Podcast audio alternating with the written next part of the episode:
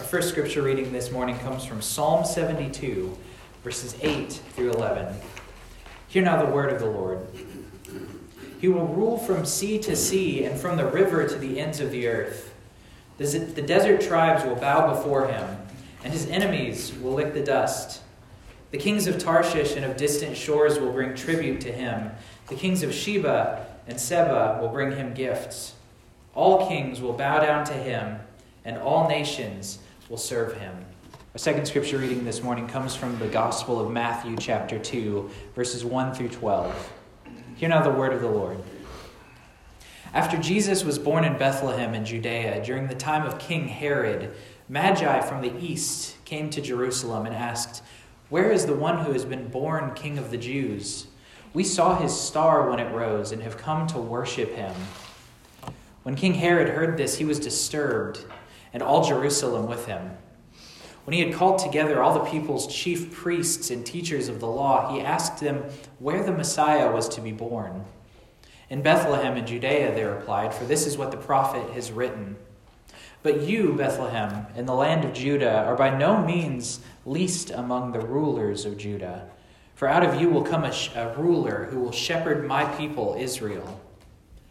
Then Herod called the Magi secretly and found out from them the exact time the star had appeared. He sent them to Bethlehem and said, Go and search carefully for this child. As soon as you find him, report to me, so that I too may go and worship him. After they had heard the king, they went on their way, and the star they had seen when it rose went ahead of them until it stopped over the place where the child was. When they saw the star, they were overjoyed.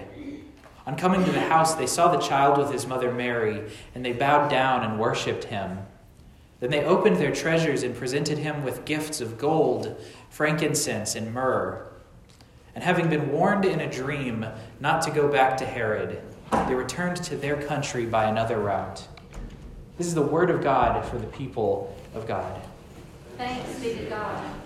So, this is our first worship service of the new year. New Year uh, the New Year's time is an interesting one because when you really step back and think about it, there's not much tangible difference between January 1st and December 31st. And yet we tend to place a lot of significance on that simple change.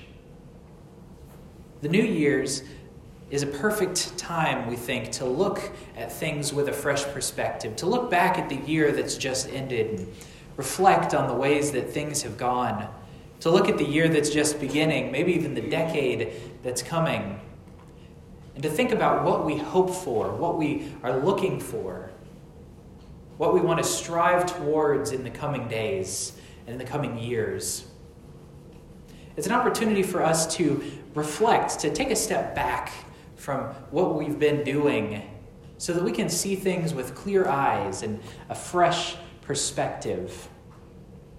Sometimes I think this is a beneficial thing for us to do in the church too, because we have these stories, these things that we have heard for our whole lives or for years, and we become accustomed to them. We hear these Bible stories, we hear these tales from the Gospels, and think they're just normal, they're just par for the course, when the truth is, every single one of them is amazing and surprising and we should be awestruck every time that we encounter them. Jesus, after all, was confusing. If you look through the scriptures, nobody knew what to make of him at the time. Nobody knew how to understand the things that he said, even less so the things that he did, the miracles that he worked. Jesus was confusing and surprising at every turn. And so it made sense that God had to work so that people could understand what was happening.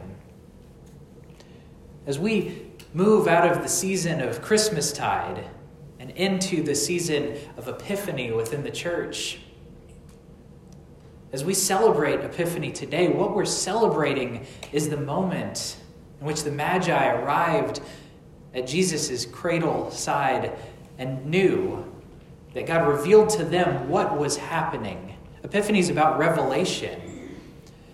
It's about seeing what God is doing and what God has already done through Jesus Christ, even though it's confusing.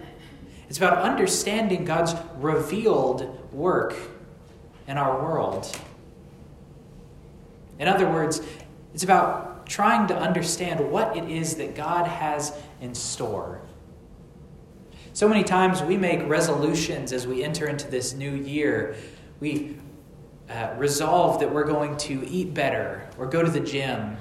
We might resolve to read our Bibles every day or uh, spend more time with our families or the people that we care about. We resolve all sorts of things. And sometimes, sometimes we make it to the end of the year. More often, though, we kind of fall off, or maybe we limp to the finish line, but most commonly, I think people end up not following through. But the whole reason for making a resolution at the start of a new year is because you know where you want to end up. You see a change and you want to go there. Well, as we look towards the future, as we think about what it is that we want this year to look like, we have to ask ourselves two questions.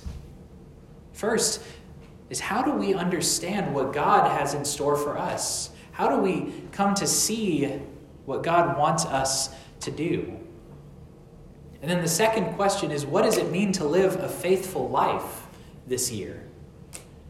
If our actions, if we're going to resolve to live in a way that's uh, faithful and committed to serving God, then how do we know what to do from one moment to the next? Well, in this first sermon series over the next several weeks, we're going to be looking at those questions. We're going to be looking at how does God reveal his will for our lives?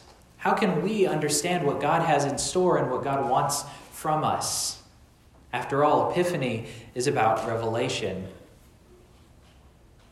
Some of the best ways that we can learn to see our current lives through fresh eyes is to look with fresh eyes back at the stories that we've gotten so accustomed to.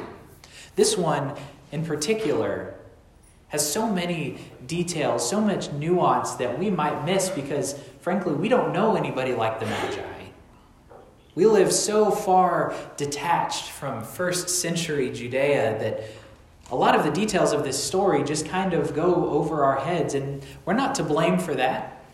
We don't encounter kings or magi's or anything like that on a daily basis, maybe never in our lives. And so, what we find in this story is a group of people from a foreign land coming to Judea looking for a king, looking to follow a star that they see in the sky. But even there, there are facts, there are details of this story that we're missing. After all, do you know what a magi was? I'll give you a hint. It's the same word that our current word magician comes from. See, the magi were holy men, they were fortune tellers of a, of a different religion. They were part of uh, the Zoroastrian faith, which is the native faith of Iran, modern day Iran. And what they would do is they would watch the stars, they were astrologists, and use that to try and predict the future, to try and prophesy what their God was telling them. And beyond that, they also would gather together in a temple in which a fire was kept burning at all times. And they would make their offerings to the temple and to the fire. this is important, we'll come back to it. But just know this for now. They were not only practitioners, but important people in a different faith. And they looked up and they saw a star and they knew that something significant was happening. And so they did the only thing that they knew to do, which was to follow it. They didn't know what, what exactly was going on, but they knew that they needed to be there for it. And so they went to Israel. And they went to Herod, to King Herod, who was overseeing the land, and they said to him, Where can we find the king of the Jews? Now put yourself in Herod's shoes for a moment here. If foreign prophets came and said to the king, Where can we find the king of the Jews? and you knew that they weren't talking about you, you'd probably have cause for concern. This would probably be something to worry about. And so Herod called together all of the priests, all of the people who knew the prophecies of what a Messiah would look like when he came. And from them, he found out that this Messiah was to be born in Bethlehem. So he told the Magi, You keep following your star. Go and find this child. And when you find him, let me know so that I can come too, so that I can find him as well. And so the Magi went. They kept following their star, knowing the prophecy in full now, having heard it from the priests. And they find Jesus. And I have no doubt that he was not what they were expecting to find. And yet they do something amazing. When these holy men from another religion found Jesus, they bowed and worshiped him. They made offerings to him. They recognized before anyone else that they were standing in the presence of God. Now, I mentioned before that they made their offerings to the temple and to this fire.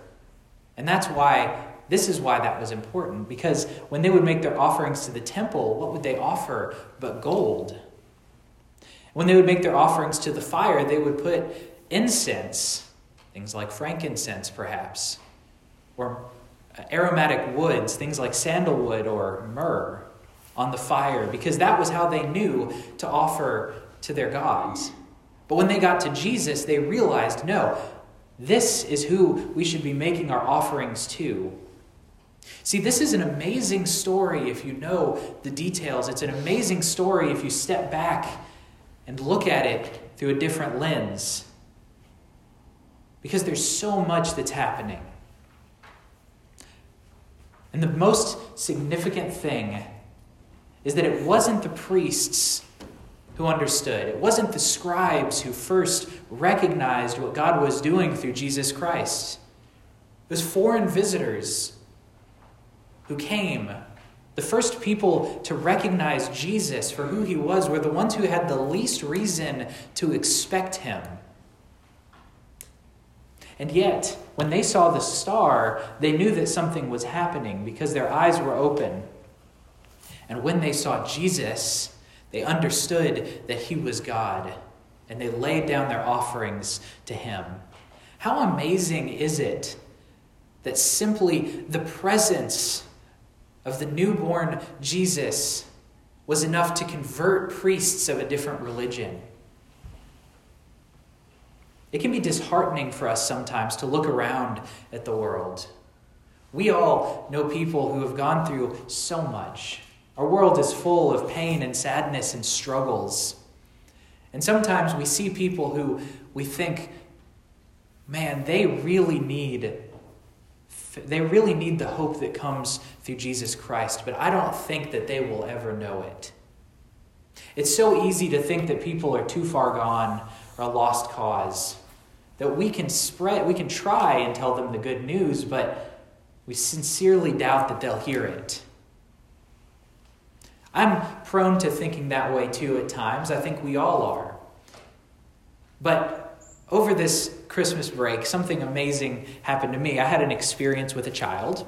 Uh, my wife has a cousin. She has two cousins, actually, who live in Ohio, and we meet with them at their grandma's house in Florida every year. One of these cousins is getting married. I'm getting to do the wedding. I'm very excited. It'll be my first wedding, um, unless one of y'all moves quickly. and the other one has two children already an eight year old and a six year old. The six year old is named Lila, and she's the main character of this story, uh, and she is a character. I'll tell you what. Well, after her aunt, after Kelsey's cousin asked me to do the wedding, I was off playing with the eight year old. Um, and the, they were talking in the next room. I don't think they thought they knew that I could hear, but I could. And somebody made a comment about how I was going to do the wedding, and Lila was shocked by this. She said, "Zach's going to do the wedding," and her mom said, "Yeah, he's he's a pastor. He's he's going to be the pastor at the wedding." She goes, "He's a pastor." She said, "Yeah, he's got a church. He has a church. He is so lucky." And they said, Well, what do you mean? She said, He gets to tell people about Jesus every day. And I heard that, and it stuck with me. Out of the mouths of babes come some of the most powerful truths. And as I was down there for the rest of that trip, as we were coming back up here, and since I've been here, all I can think about is it is lucky to get to tell people about Jesus. But I'm not the only one who's lucky to do it. We are all lucky that we can tell people about Jesus. It's one of the best blessings that we have. And in truth, it's all we're called to. We're not called to worry about whether people will be receptive or whether we think that it'll fall on deaf ears. We're just called to tell them. Because at the end of the day, it's not up to us, but it's up to God alone. So that fear, that concern about how we'll be heard, that is something that we need to lay on the altar as well. It's out of our hands. But there's another fear that comes, and another fear that's shown in this story. It's the fear of change, it's the fear of something new. Because where the Magi saw hope in a star, where they found hope in the Christ child, the king, and the scribes, and all of the priests saw a threat. And they missed the whole point. They missed all of the joy that there was to be found in the miracle of Christmas. Friends, don't be afraid of holy surprises. When God catches you off guard, when God challenges the way that things have been or threatens the status quo, it's because He's got something better. The truth is, God can work through anything. God can use any circumstance for His glory. So, all we're called to do is to point people to Jesus and trust God to handle the rest. After all, just look at the Magi. The star pointed them to the newborn king, and they didn't know how to worship. They didn't know what to expect, yet when they got there, they bowed down. Before that, they didn't even believe in the true God, and yet they were convinced by Jesus. God does what we can't. God does things that we can't even imagine, and He works through things that we would never expect. So, as we think about this question of how do we see God and how do we live faithfully, there are a couple of things that we can do. The first way that we can see God is this watch diligently, watch openly. And when you see a sign, when you see an opportunity, don't be afraid. And don't be afraid to be surprised by God. You might not get a star, but I'll tell you what we do have. You do have Scripture. One of the best ways to see what God might be doing now is to see what God has done before. And another thing is that you have the church. We have all of the Christians who've gone before and all of the Christians around the world right now who we can spend our time with, we can engage with, and who can help point us towards God. God can use bad things like Herod too.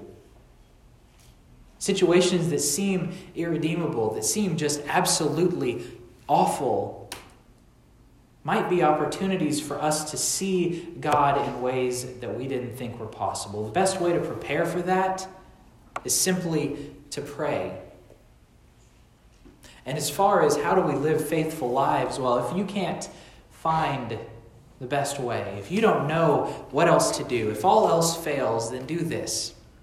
Just point people back to Jesus and let God take care of the rest. Thanks be to God who does what we can't. Amen.